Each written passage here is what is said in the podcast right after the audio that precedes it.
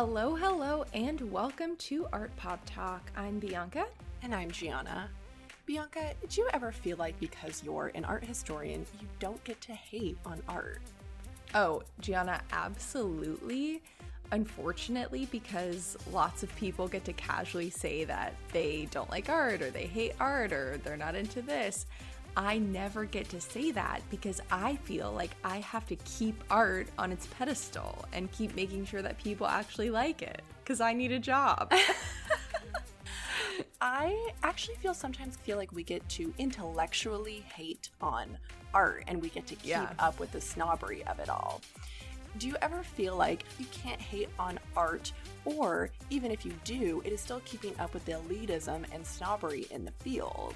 Yes. Well, sis, you are all in luck because today we are talking about all the art we love to hate. Because sometimes we just need to rant about the things that are just not it. We'll be thinking about some questions like why aren't we allowed to say that we don't like a work of art? What are the benefits of art historical critique? And how could art education benefit from embracing some hating on art? So, Gianna, are you ready to art pop rant today? I love a good rant. I am ready. Let's get into it. Hey, Gianna, you have been a little busy bee this past weekend. I've been bothering Gianna so much. I feel so bad. You She's just been not bopping me- around and I'm I'm texting her like, um, I know you're like moving apartments and you know getting your life together, but what about the podcast? No, you have not. Bianca's been holding down the fort this week. I, guys, I'm so sorry, but I have not been this physically and mentally tired since I did like my BFA thesis. I, I, I don't know. I also did a little float trip on Lake Illinois, not Lake Illinois, uh, the Illinois River, and that mm-hmm. was really fun. But my body is sunburned. I lived on a third floor apartment complex and then was moving to a different unit on the third floor. So also my calves have not been this sore since I was a little brat seventh grader playing tennis. Like, oh my gosh, they are Get those calves in shape. my calves are weak. My body is wrecked. Um, That's really funny. so yeah, I'm here and I'm ready for this art pop talk. I love a good rant. I feel like I'm in a very ranty mood since my Oh. body is just not it right now as well. So my emotional state really fits the vibe of this episode. Good. Well, I'm I'm so glad to hear it. Something that's been on my mind just really quick before we get into art news is I needed to talk to you about Ever After. Did you see the TikTok I sent you for the matching ever after tattoos? Yes, and it made me cry. I Gianna, feel I, like we should literally get them. cried. But the thing is, I know you're gonna make me get like the horse mask, and you're gonna get like, eh, I'm gonna get the peacock one, and I'm gonna be the fucking horse mask. I'm sorry, but I'm absolutely Marguerite. I'm the girl over at the banquet eating the goddamn carrot. Jacqueline. Jacqueline. I only came here for the food. I did only come here for the food. Oh my gosh, that is so funny. Well, last week, Gianna and I, in the recording process, Gianna was trying to say the word contest, but it kept just like, it's just one of those times where you're reading something and it's just like the flow never comes out right. I think it and was so it was plural, like contests. right. And so then when Gianna kept saying it over and over, I thought she was saying contest, or that's just what I was hearing. And all I could think of was Drew Barrymore saying contest Nicole de Lancret, because that's the only other time in my life I've ever heard anyone use the word contest. Hmm. And so then this weekend I watched Ever After. And it is such a good movie. It is Yeah. such a good movie. And I remember when we were little, I was obsessed with that part where she comes in in like her angel wings and she's like, just breathe. And I was obsessed with it. And it's also, you know, a little arty because Leonardo da Vinci is like a main character of the movie. And of, of course, our queen, Anjelica Huston is just Ah, she is everything. this is this is I don't know. I think it may be my favorite role of hers. I also She's just feel like Unreal. Anjelica Huston. Like I, I have always thought that mom looks like Anjelica Huston. They have thousand percent. Roman, beautiful, like arched nose, and they have the, The same high com- cheekbones. high cheekbones, same complexion, Same same- complexion. and like we're both like evil stepsisters. Long black and, hair. yeah, I don't know. So I just I feel like we that movie is a vibe. I feel like Adrian definitely is Cinderella. Oh yeah, Or no, we're the Danielle. worst. Yeah, And yeah, I definitely I'm definitely but, okay like- with being Marguerite. yeah, you, yeah. I get that because at least I'm a little bit nice to her. Are you saying I'm not nice? I mean, I'm not saying you're not not nice. I'm just saying like you didn't come I just- here for the I just food. feel You like- had ulterior motives, Bianca. Oh, 1000%. I'm here for the prince. I love Prince Henry. Yeah, I mean, like you're sponsorship thirsty over here, Oh yeah, for sure. and I'm really the just brooch, here for a the good time. drama. the bees, The bees. know. There was a bee. There was a bee. Yeah. So I just wanted to tell everyone that if you haven't seen Ever After, I just needed to talk about it a little because revisiting it this weekend was quite excellent. I Mm. cried. I was bawling my eyes out at the end. Yeah. And then yeah, G- it's so good. The- oh my gosh. Okay, well, let us, everyone know, let us know what you think about getting some ever after matching tiny tattoos because Oh yeah. that could be very cute. Yeah. The peacock and the horse. You should honestly just get a bee and be like, there was a bee. B for Bianca. And then I could just be like, I only came here for the food. I've always wanted to get You could get the tattoo. carrot. Yeah. that she eats. you could get a bee and I could get a carrot. Oh my oh, god. Fucking A. On the think- tiny tattoo note, Yeah, are we ready for some art news? indeed.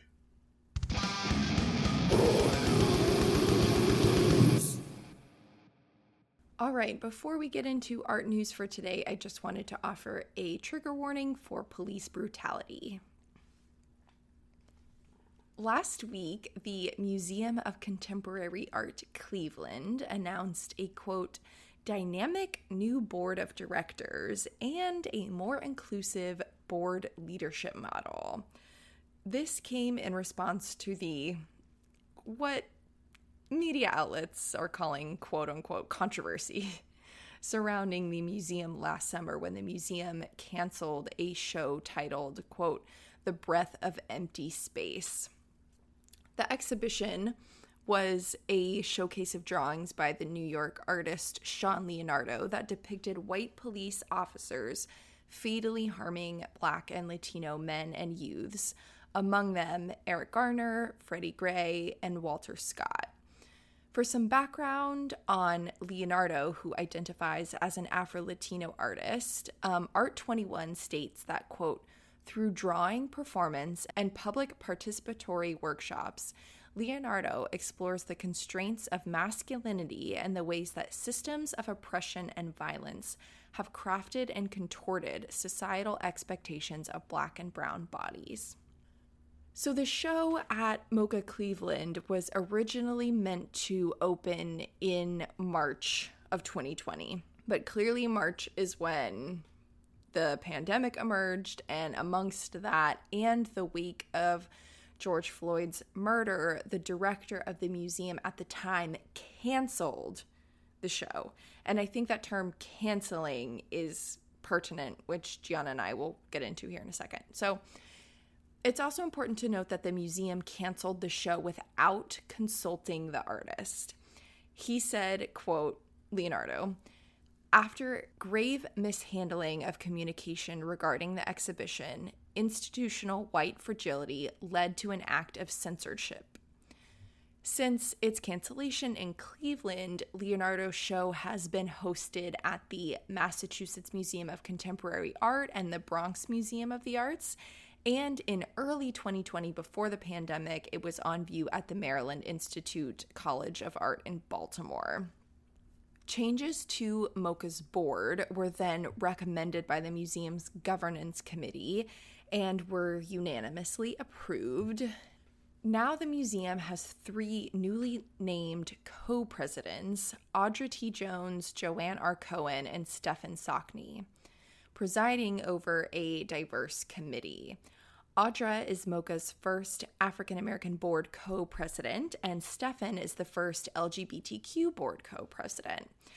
Each incoming co president will serve a two year term, and all the articles I was reading also like made a point to add that the outgoing president, Larry Oscar, is quote hailed by the institution as an accomplished visionary. This trustee will remain on the board. So I just I thought that was I'm weird very apprehensive of the word hailed. I do not like that word. Me neither. It makes it made me feel icky. It's aggressive. I don't know. Yes, I think so too. The museum said in a statement, quote, as a nation, we are in a time that demands more from museums, artists, and collaborative spaces. Beyond being agile, proactive about inclusion, and purveyors of interactive experiences. this is the this is the word that bothers me. Wait. Contemporary museums must answer the call to represent the ideas and the ideas and creators of our time fully.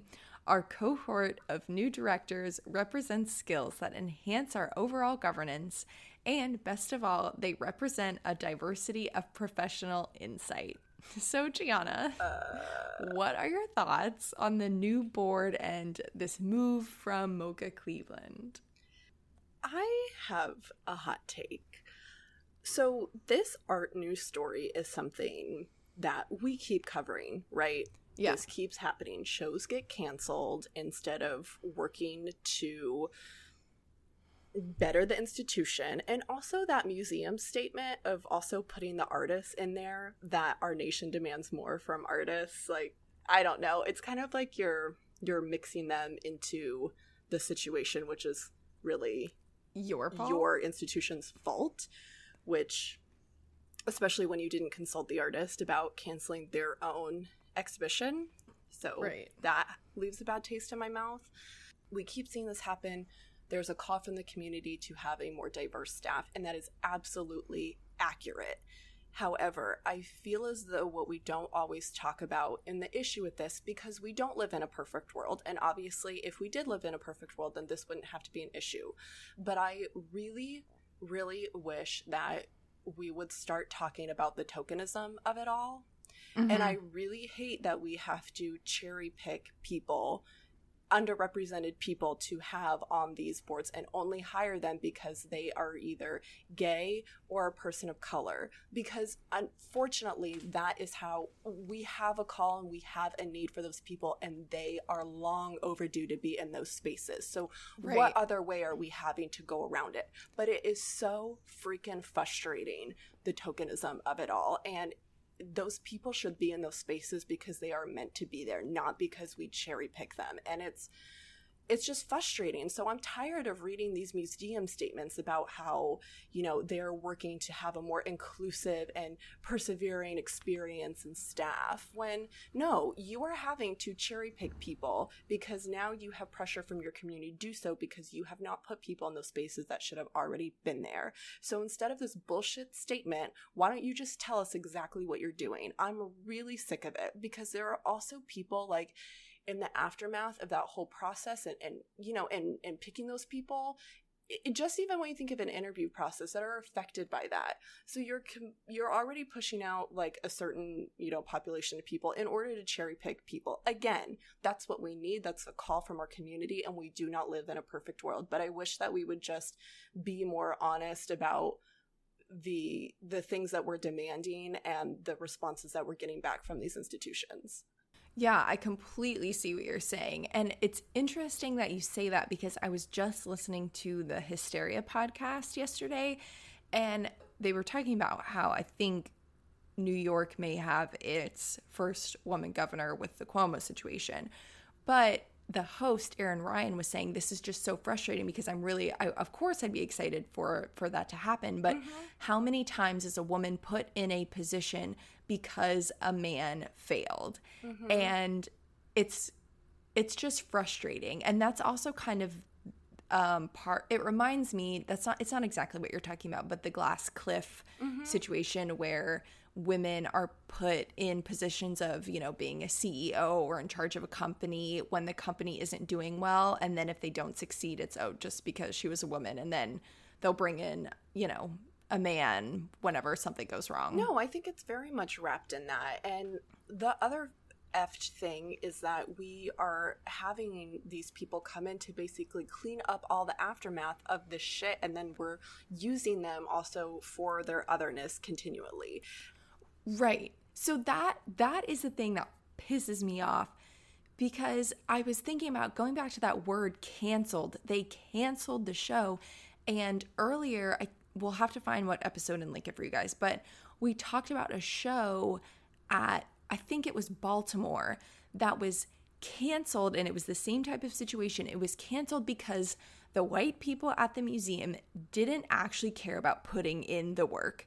They just didn't want to do the work. And that's basically what it came down to. And they came out with all these like bullshit examples of like why this wasn't an appropriate time and things like that. It's like, no, you're just all a group of white people who who don't want to hire people of color who aren't interested in putting in the work, who aren't interested in reaching out to diverse community members, diverse artists. Like it's just it's so frustrating. And I feel so this is actually kind of something that happened at my work in the fall of 2020. We were supposed to open a show with Kara Walker and Moses Williams and then a Horace Pippin show. And we these shows have been in the works for a very long time, but they weren't canceled thankfully they were able to be postponed and they're now opening this fall and sometimes whenever there are traveling exhibitions or the works don't come from a permanent collection museums plan these shows so far in advance you know these are these things are scheduled like 5 years out so unfortunately with the pandemic it has rattled a lot of museum exhibition schedules, but everyone is in the same boat. So this isn't one of those situations where it was canceled just because of the pandemic because the doors weren't open. They canceled it because they didn't want to put in the work. Mm-hmm. And I think that's that's the core of the issue. And then to be a contemporary art museum. They say they say this line contemporary museums must answer the call to represent the ideas and creatives of our time. Yeah no shit. I don't, I don't know. Like that's what a contemporary museum has has always done. I'm like, glad you understand you... what the definition is of your own institution but... right like why i'm sorry but like why are you like feeding this line to us as if it's like a new mission that they have? Like you you are built on the idea that most of your artists are living artists. Like, isn't that part of your, I don't know, contracts, your paperwork, your programming? Like, was was Shaun Leonardo like not going to come at all to the show? Like, were there what, what kind of involvement was happening here? It just is so strange to me that they would put this sentence in and then treat it as if it was like a new idea. and then on top of that, it's like okay, not just contemporary museums, but you're talking about, you know, as a nation, we are demanding more from our museums. Like, yeah, yeah, we we this should be happening in in every facet of our life. And contemporary museums are not the only museums who should honor that. There are lots of museums and galleries that aren't just strictly contemporary, but that you know, I'm talking with family members, talking with the people who were actually impacted by the artwork that's being created. Like, I just saw this um, uh, Sunday morning episode where they had the Met had like this Alice Neel exhibition, but they had like Alice's son and I think his wife, so Alice's daughter in law. And that was so cool. And they came to the show and they were on Sunday morning. But like, just thinking about the people who are like art is a lived contemporary experience. I think that maybe that's the point that I'm trying to get at is that like art in the moment for us is contemporary. Stop treating it like it's this static thing that just exists on a wall. No, yeah. Because that's not it. Yeah.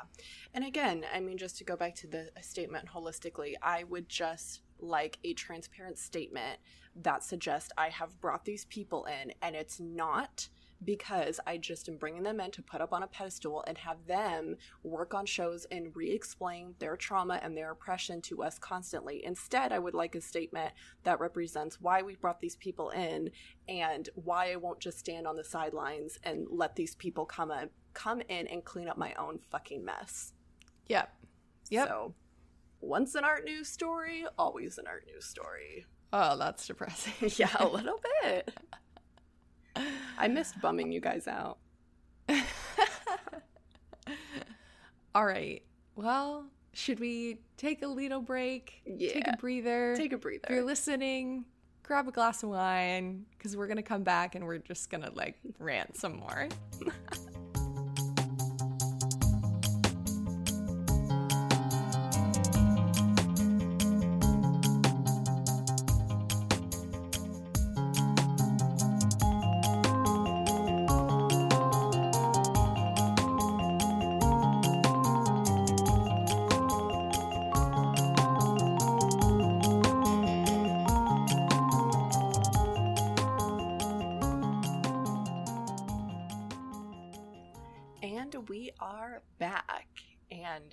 Listen to Bianca's advice, and I have only been drinking coffee because my Brita filter is currently in my other apartment, so I have drank no water this morning, and that is coming back to bite me in the ass.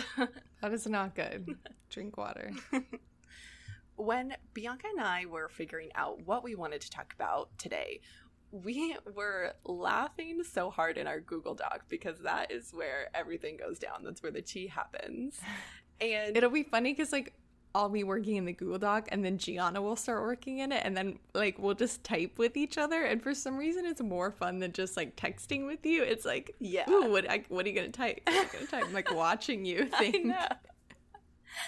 um, so it was really funny when we came to the same conclusion about artistic movement movements. Like we really didn't even talk about it prior. Again, they just happened in the Google Docs, and we were like, "Oh yeah." Also, like this is not it. uh, so our thinking of this topic happened to revolve around war and how it dramatically impacted and created new art movements in response. And although this is terribly, terribly fascinating and is a must know when looking at art historical canon, it's also just not my favorite thing to talk about. Like, war sucks and it's not Yeah. fun, and I don't like how that has impacted things. Like, it's not a fun part of history. Like, I know there are people that are like really into war and, you know, they'll watch like, you know, PBS documentaries about it all the time. He and- loved the Civil War. he loved the Civil War. like, nah. terrible. Um also, we were already on the same page about hating on cubism all the time on the pod, as I know you guys are. So we believe you guys get the picture with that. Done. Check. Yeah, we don't need to hate on it because we hate on it like every episode. So we get it. Um, so I think we're gonna spice things up today with the things that we love to hate on.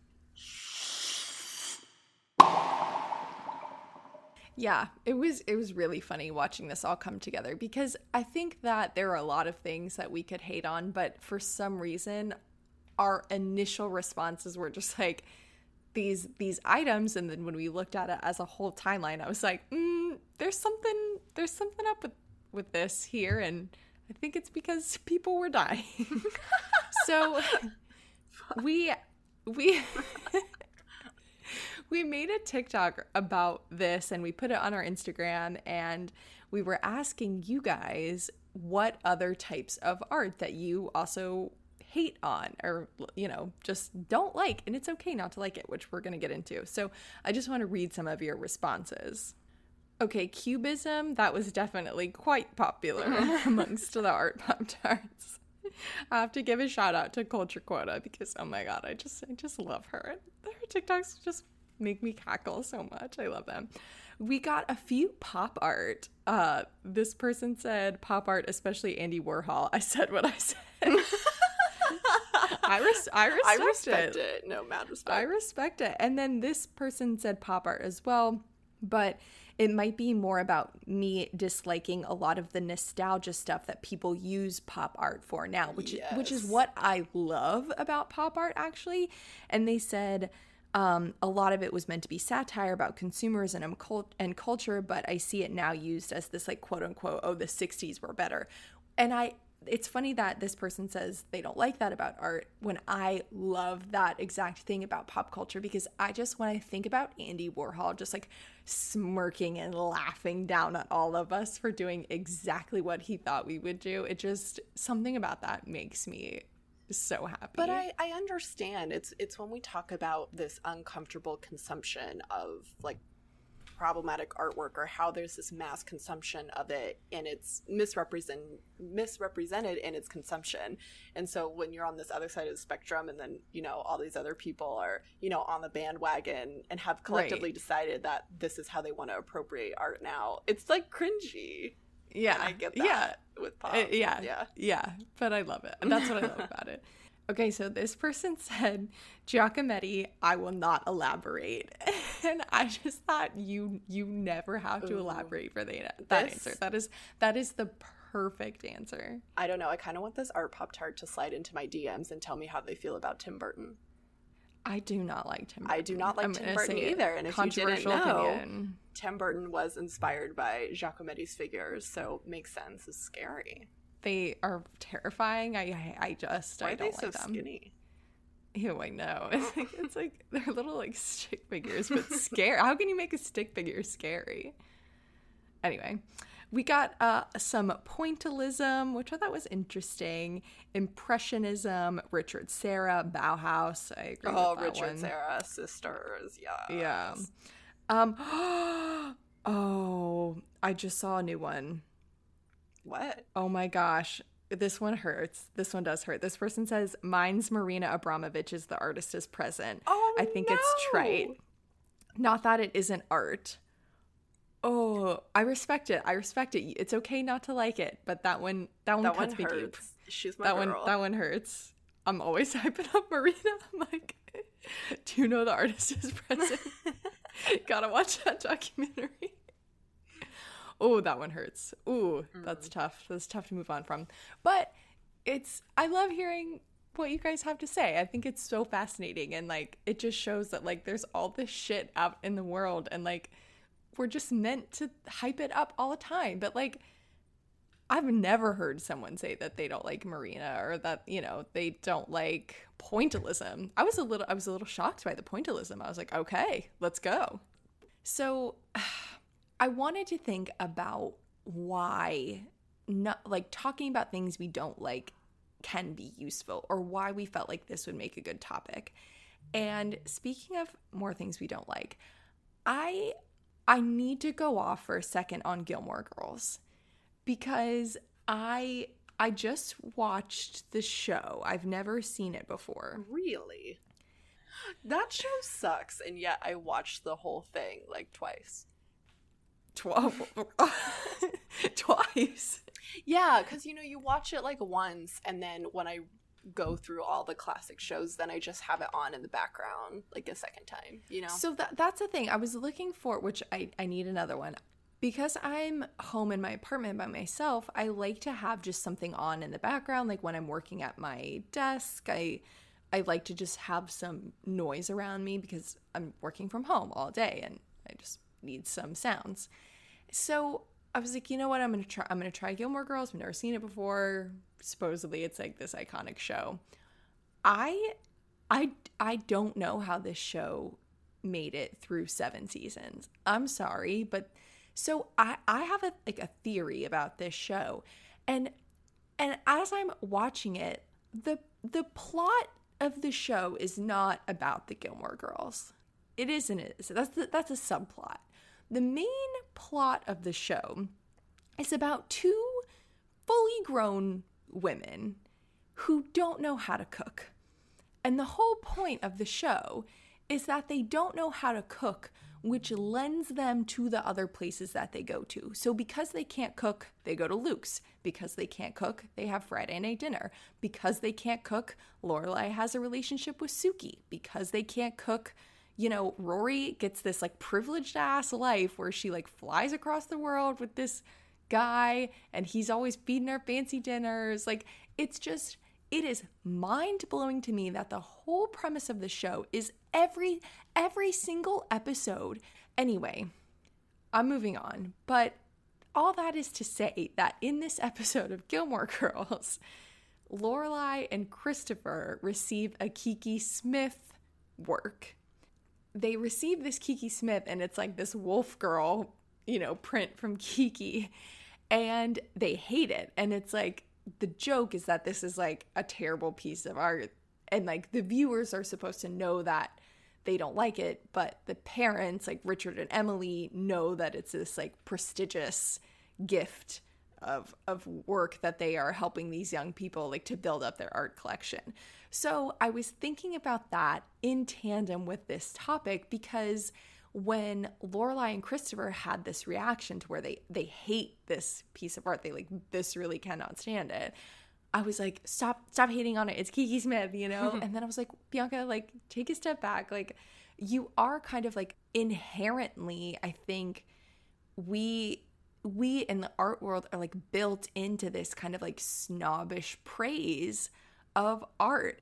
It's okay not to like every single piece of art, but I was feeling like I don't know, like there was like this tension between my want to give the people who didn't like the piece of art, you know, justice in their feelings, but then there was this other part of me that wanted to explain to them why this piece of art was so great, even though I myself don't like every piece of art. So I was wondering what are the ways in which we can have a productive conversation about why we don't like a piece of art? Because I feel like when adults say they don't like this piece of art, it's kind of like blown off and it's just like, it's, you know, they know that art is not for them or they could never be part of the art world or the art people are snobs or like, mm-hmm. we don't want to be associated with this kind of like elitist knowledge. Yeah. But actually, I want to have that conversation about why you don't like it. And let's talk about that to use it in kind of making art accessible.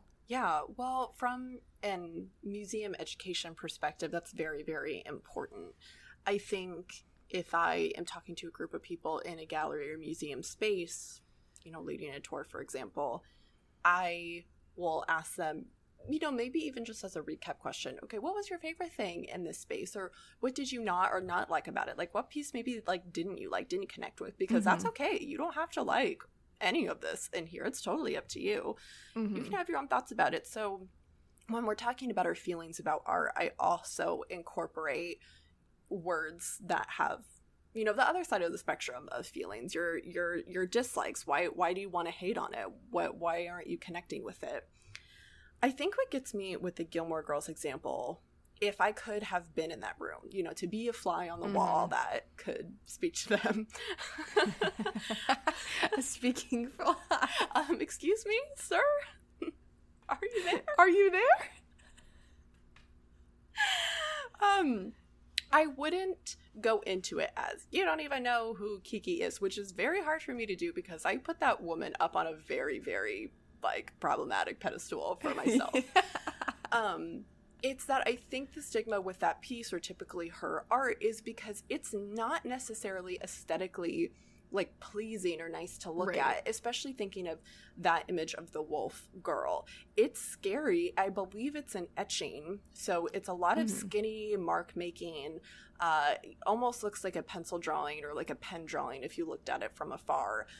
And you know, it's kind of creepy. Her work is creepy, and that's why I love it. But I think it's this this lack of education or what we think art should be. It should be this aesthetically pleasing thing, and I should have something mm-hmm that is aesthetically pleasing, perhaps in my home. So when mm-hmm. you get handed a piece of artwork that's this creepy wolf child thing, and you're like, what the F? Like, yeah, that might be a little off putting, like, oh, I didn't expect this, and now you want me to put this in my home. But right. instead of talking about, like, why you should you know, instantly love this or you should know mm-hmm. who Kiki is. That's fine. Talk about what your initial reactions to it are. Why and like dive into that. Why are your instincts that you don't like it? Because perhaps that actually might be the artist's intent. Like Kiki is creating an off-putting image to you know talk about the way in folklore and in fairy tales like women are portrayed and, and to spin mm-hmm. that into different aesthetics which is highly interesting so I think those initial reactions are valid. We just need to dive into it a little deeper. Right. And I feel like that's also an interesting, I don't know, combination when thinking about elitism and collecting, because to your point about hanging something in your home, I mean, I, I would, of course, hang a piece in my I would hang Lilith on my I would hang Lilith. on the ceiling above my bed.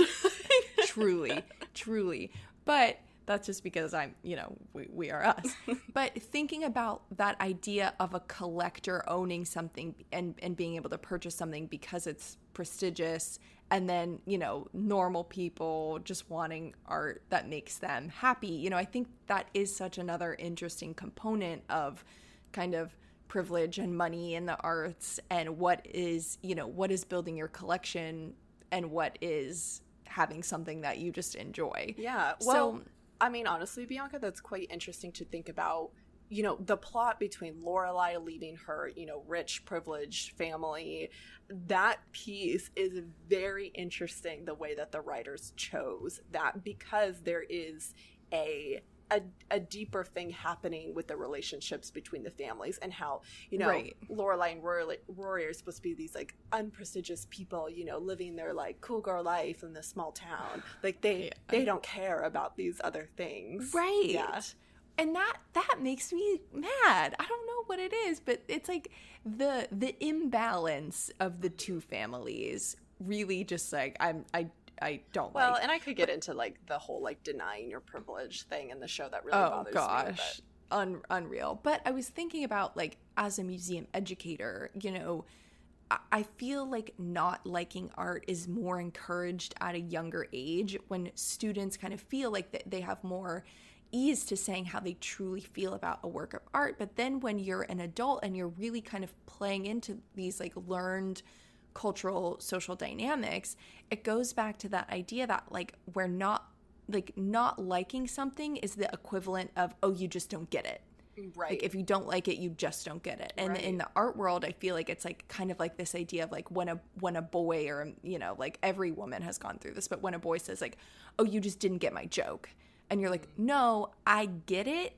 I just don't think it's funny. So mm-hmm. I, I like think that's another kind of valid thing i want to bring into adult conversations and adult museum education is like i understand this piece i just don't like it. Yeah. We don't i think people in the arts don't give enough credit to people learning about arts who actually understand this but they just don't like it and, and that's perfectly fine. Yeah.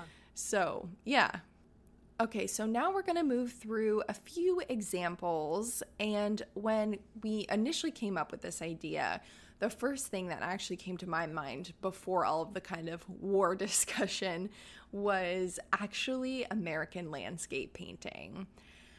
And for me, it's, you know, Uh, there there are ties to kind of war and destruction and and obviously as we'll get into it recalls this imagery of like manifest destiny and stolen land and bringing destruction to peoples and their cultures. In general i i just don't love landscapes. I really strictly visually speaking they bore me to tears. Give me a seascape a good still life you know a genre painting but I cannot stand to look at just like a plain ass landscape. They they don't appeal to me at all. I, again, I understand that they take skill and talent and oftentimes, you know, training. I understand that. And I understand that they are beautiful works of art a lot of the time, but I just don't like them. so, something important to remember about this conversation is that we're not shaming anyone else who likes these things. And and that's exactly the point that Gianna and I don't want to keep doing is us kind of saying like oh you you just don't get it. It's like no I get it. I just don't like it. Um and I wanted to also bring in if you're interested there's a lot of crossover here with our um kind of chromatica episode about kind of thinking about things that other people don't like and how you can feel so much passion for something but when other people say they don't like it it does kind of like bring you down a little and then our interview with Yadika Star Fields where he really plays into the idea of landscape in his work and in that conversation I kind of tell him like usually I don't like landscapes, but through your work, I found like such a different appreciation for it. So just those two episodes if you're interested.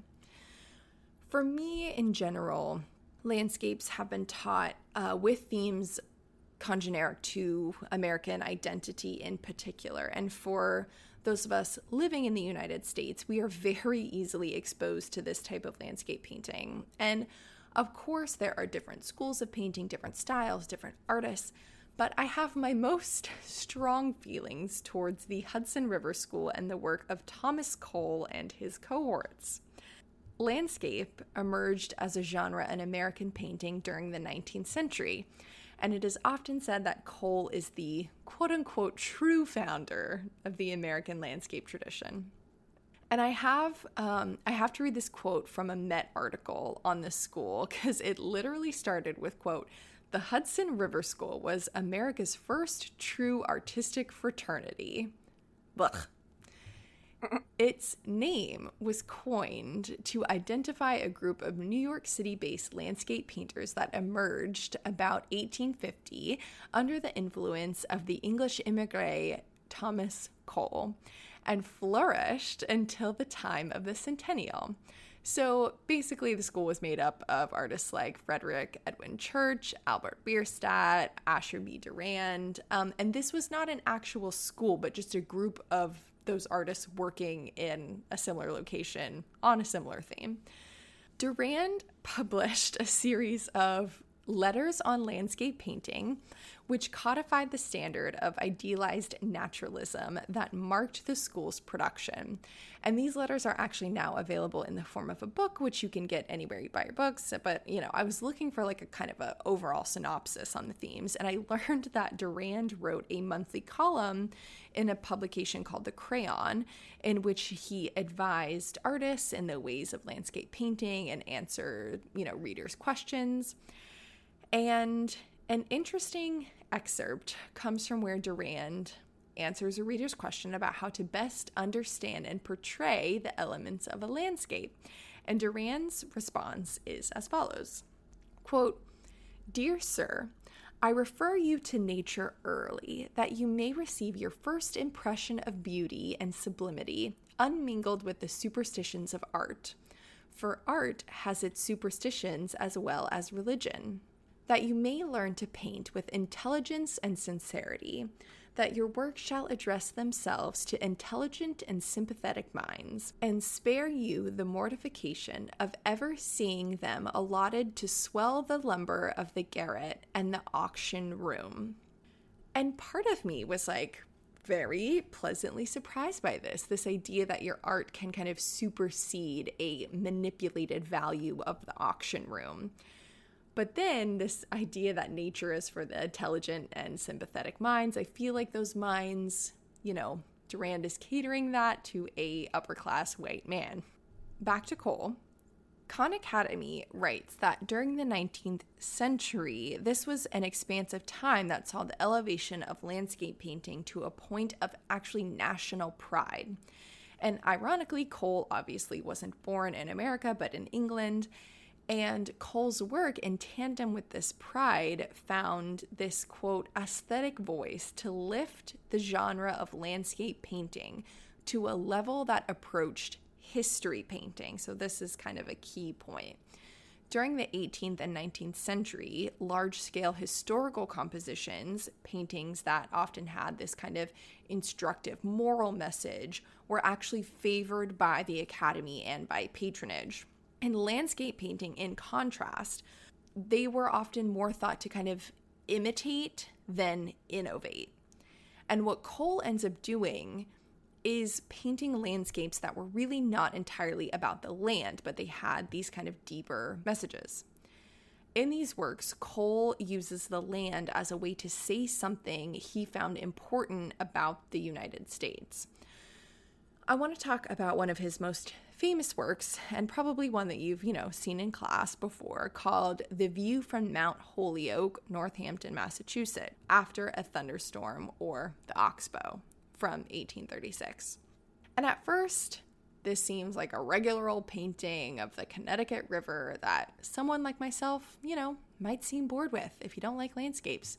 But to make matters even less appealing than they already are, when viewed through the lens of a 19th century, you know, kind of political mindset, this painting is actually made worse by looking at this kind of symbolism of westward expansion. So the painting is actually literally split in half to elicit this idea of manifest destiny, where on the left or western side is this kind of like untamed, unruly, and wild landscape. And then on the right or the eastern side, that has already been combed over by civilization. There's animals, pastures, and homes. So this this painting, at first you're kind of looking at it and it's just a landscape, but it's when you look deeper, it so clearly exhibits this idea of taking stolen land or you know stealing more land, and uh, so it's just not it's not my favorite. I don't love it. Yeah, and it's funny the way that this painting is broken up literally in two sections. On the left, you read it as uncivilized, and then the right, you read it as civilized.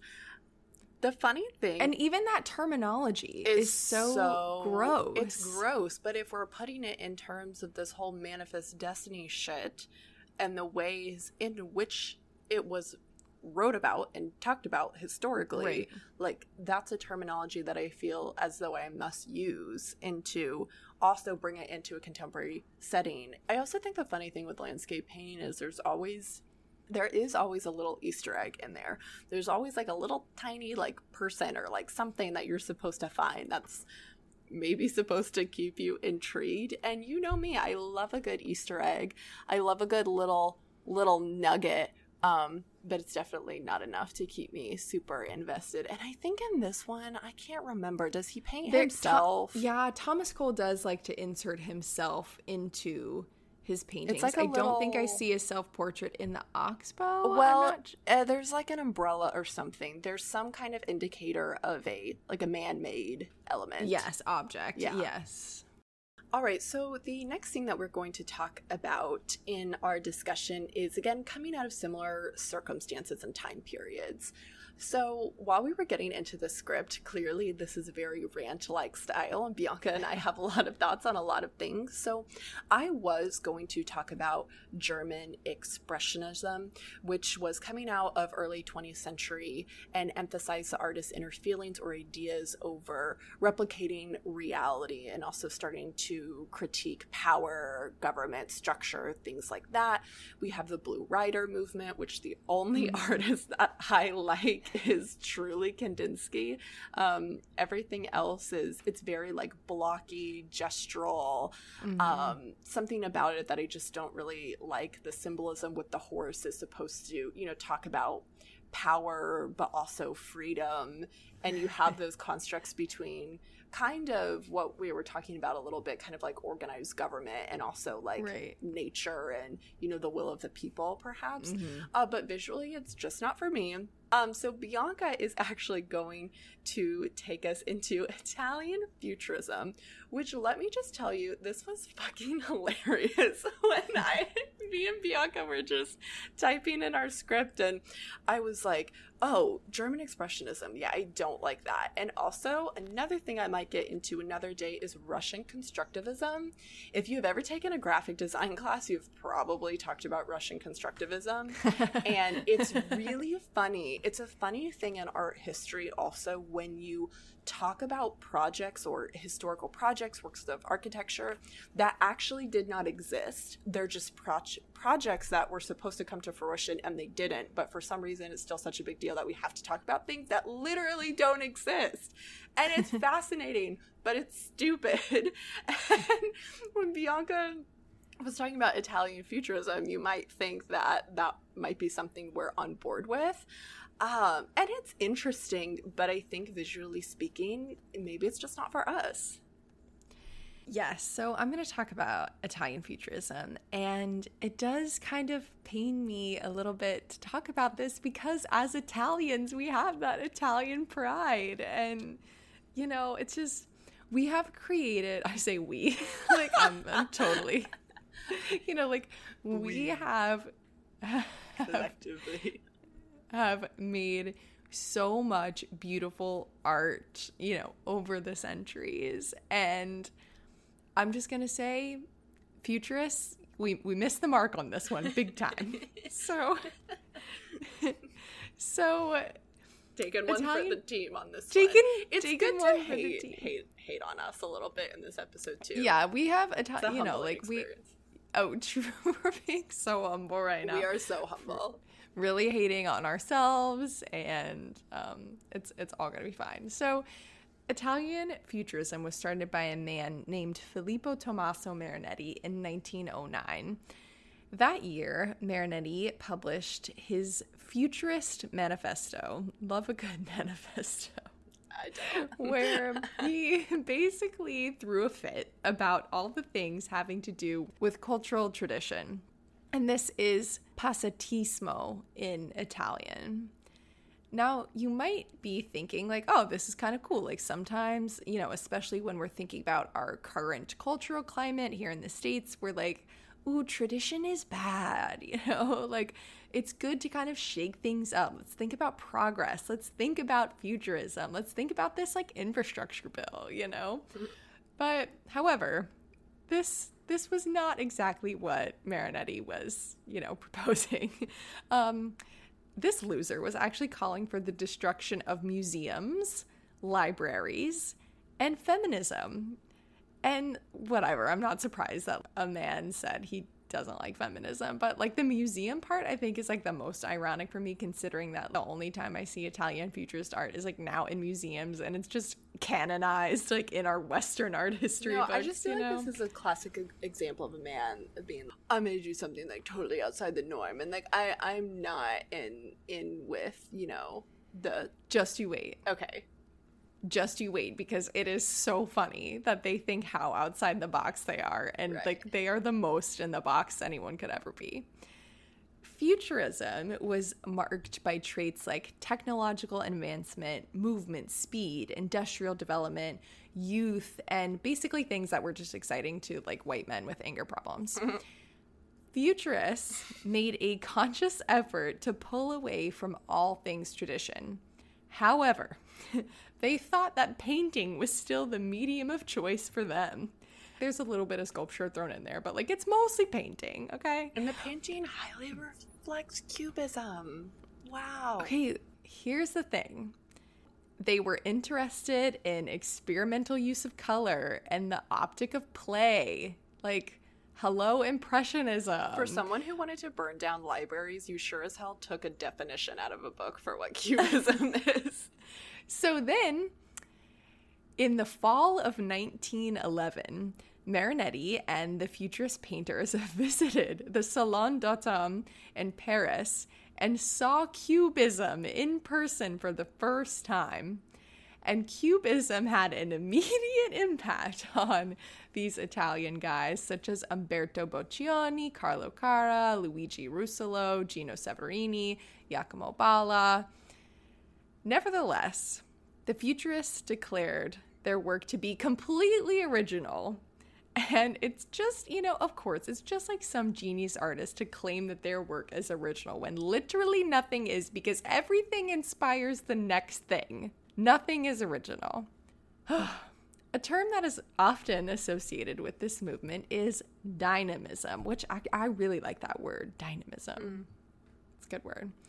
Which, according to the Art History Babes Honest Art Dictionary, comes from the Greek word for power, dunamis. They write that, quote, the theory is that all phenomena can be explained as manifestations of force. If something is dynamic, it is constantly changing. It is the opposite of static, which means staying the same. And given that the founding idea of futurism is basically against all things tradition, this idea of dynamism kind of makes sense this movement, this progress. And there are two works of art that you may be particularly familiar with to illustrate this idea. And both of them, I just like it's like, all right, what what's the hype for for this one, you know? The first is Umberto Boccioni's bronze work, Unique Forms of Continuity in Space from 1913. it's a bold choice So- for the word unique Yeah. i'm just throwing that out there So think about you know what this looks like? Joey wearing all of Chandler's clothes. And he's like, I better not do any lunges. and Joey's just wearing a ton of clothing and he's doing a lunge. That's exactly what this work looks like, except it's bronze. And imagine you put like a big fan in front of Joey, so his clothes are kind of like blowing around. Yeah, like and he's in the middle of his lunge. Yes, yes. So this work exemplifies the goal of futurists with man actually becoming machine itself. Obviously, we have this kind of industrial material, right? It's this big kind of clunky sculpture. It does kind of remind you of of a machine, and clearly it does it does look like a body of sorts, but it's so covered up by this kind of like bulkiness that and it, it kind of looks like he's also this figure's also wearing like a helmet maybe?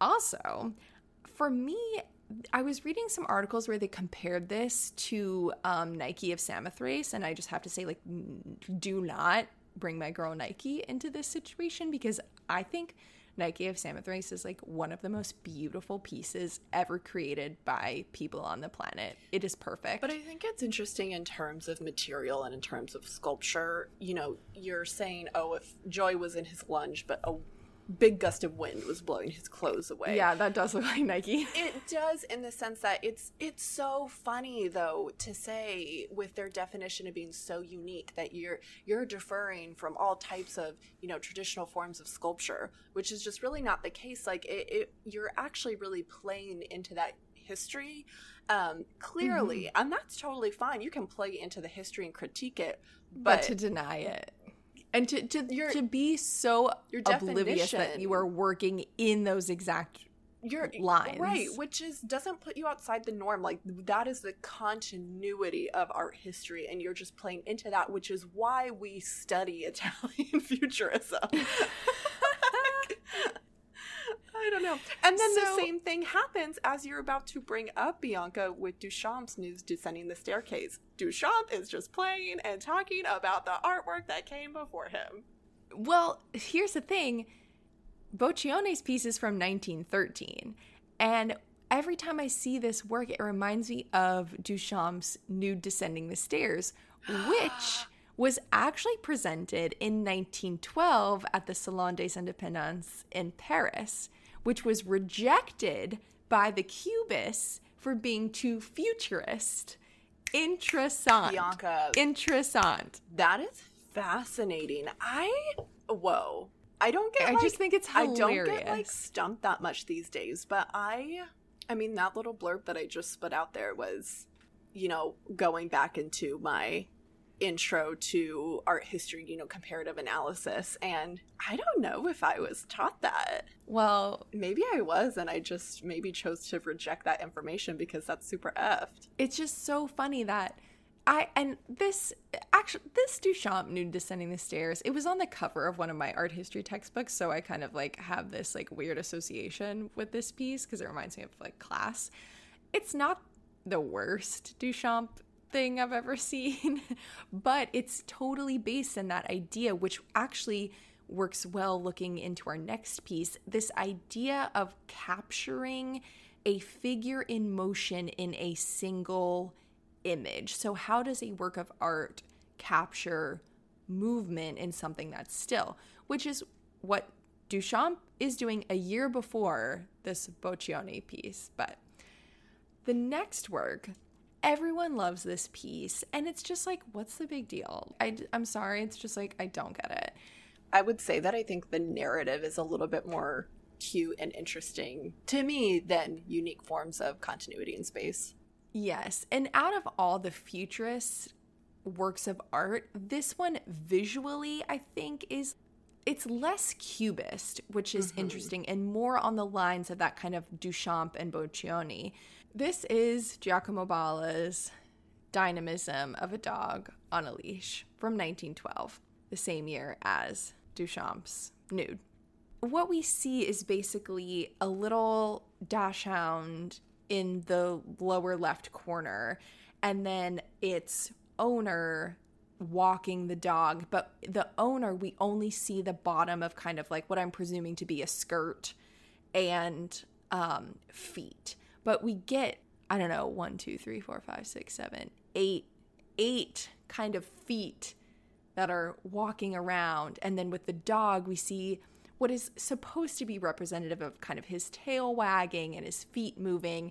And then we have this really delicate leash that seems to be kind of, you know, when you maybe, um, when you have a sparkler and you try to write your name and you get the kind of like leftover faded image of a letter that you've just written with your sparkler, or when you're jumping rope and you can kind of see this eternal I don't know because it's moving so quickly like this image of the rope still moving. It's it kind of looks like that. So the artist is is playing with this idea of continuous movement through space over time. In particular, they're looking towards Etienne Jules Marey, whose chronophotographic time based studies depicted the mechanics of animal and human development. In the States, I would probably compare this to something like Edward Muybridge's, um, you know, horse photos, mm-hmm. where he's trying to capture what a horse looks like yeah. running. I think maybe why I like this one more is perhaps I'm just more interested in that history of stop motion and looking at this piece in Italian Futurism and comparing it to works of animation and stop motion. Whereas in the other work of art, it's like we're pretending that we're not taking like cubist definition Mm-hmm. you know, right out of the book. Well, that's a really interesting point. Like taking away the kind of film and cinematic mm-hmm. Aspects of, uh, particularly dynamism of a dog, because with you know German expressionism, Italian futurism, there are also film history movements that are comparable to the artistic movements as well. So not only are they happening in kind of fine art, visual art, they're also happening in cinema as well of that time. So that's a really interesting point you make, Gianna. Notice that with these two pieces, I kind of did not pick out pieces that look at war and machinery. There are quite a few examples where you kind of see like cannons facing toward the viewer. And for me, they're just so unpleasant. I, I didn't even want to talk about them. But I want to just finish up this discussion with what happened in the in the movement. So futurism was one of the most politicized art movements of the 20th century and it merged artistic and political agendas in order to propel change in Italy across Europe. Also, I saw that one of the artists I mentioned named his daughter Propeller because he was a futurist and interested in technology. Ew, that's like Elon Musk naming his kid after an equation. It really is. That's, yeah.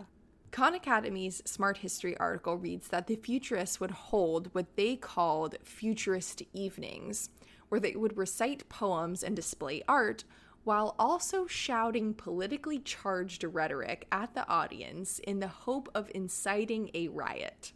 They believed that agitation and destruction would end the status quo and allow for the regeneration of a stronger, energized Italy. Woo. So, what does these, this remind you of? Oh gosh. These positions led the futurists to support the coming war, and like most of the group's members, actually, the painter Boccioni, the one who did the sculpture, enlisted in the army during World War One. And after the war, the members' intense nationalism led to an alliance with Benito Mussolini and his National Fascist Party. Although futurism continued to develop, uh, you know, new areas of focus and attracted new members, the movement's strong ties to fascism, you know, became complicated to say the least. And and that includes the study of the artworks as well, because they do become so tied to to that party last thing I want to say, maybe for another episode, actually, I definitely would love to do an episode on this. I was reading, of course, I don't know why, but it popped up, and I was reading this article from the Guggenheim, and the article stated, quote, while predominantly effeminate, the movement of Italian futurism had actively female participants. And then it just like drops off and it doesn't say any of the names of these active female participants, like none whatsoever. So, because, you know, we're hating on this canonical movement today, I didn't include any of these women because, truthfully, they have never been brought up in any of my courses. I don't know anything about their work. So I would love to revisit this topic in another episode. And I'd be very curious to kind of compare these active female participants of the Italian futurist movement to this kind of like male dominated, misogynistic, anti feminist group of artists that align themselves with a fascist party. So I would love to to revisit, but you know, quickly because I was pissed off that the Guggenheim just like didn't give me any names to look at. I wanted to to read some off, and if you're interested, go look at them. But we'll, we'll revisit this another time. So. Giannina Censi, Bice Lazzari, Regina Bracci, and Benedetta Cappa, who only went by her first name, Benedetta. But big yikes here with Benedetta.